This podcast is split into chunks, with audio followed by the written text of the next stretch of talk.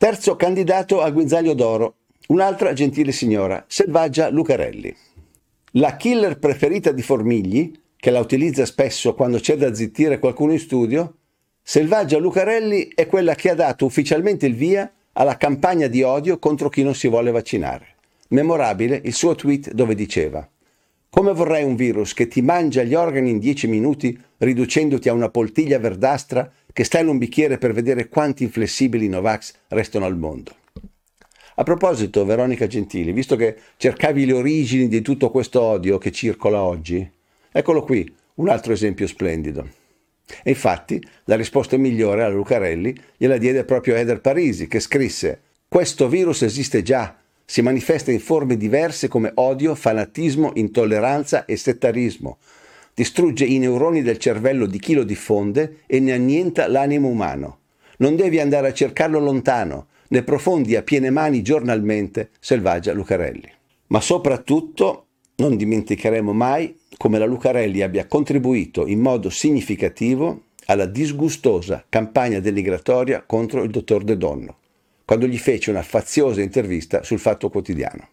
In questa intervista, invece di informarsi su come funzionasse il plasma iperimmune, l'unico intento della Lucarelli era quello di provocare De Donno, di insinuare che lui avesse mentito sui pazienti guariti e di suggerire che facesse tutto questo soltanto perché cercava popolarità.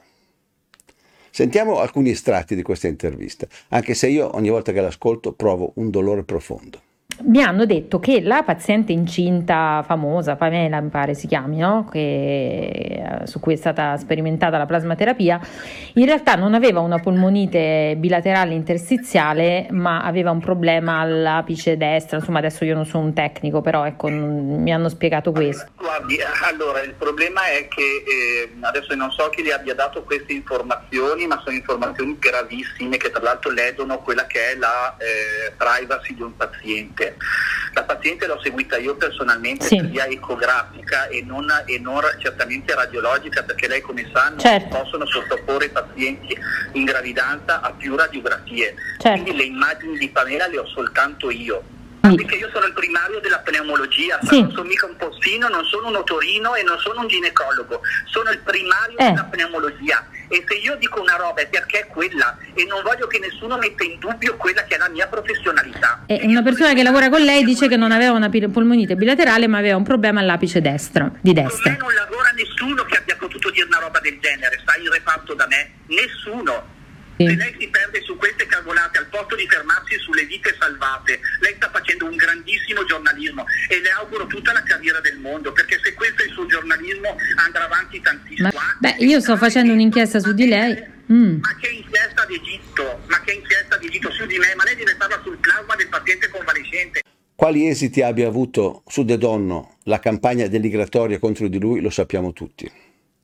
E di certo la nostra Lucarelli può vantarsi di aver giocato un bel ruolo in tutta questa faccenda.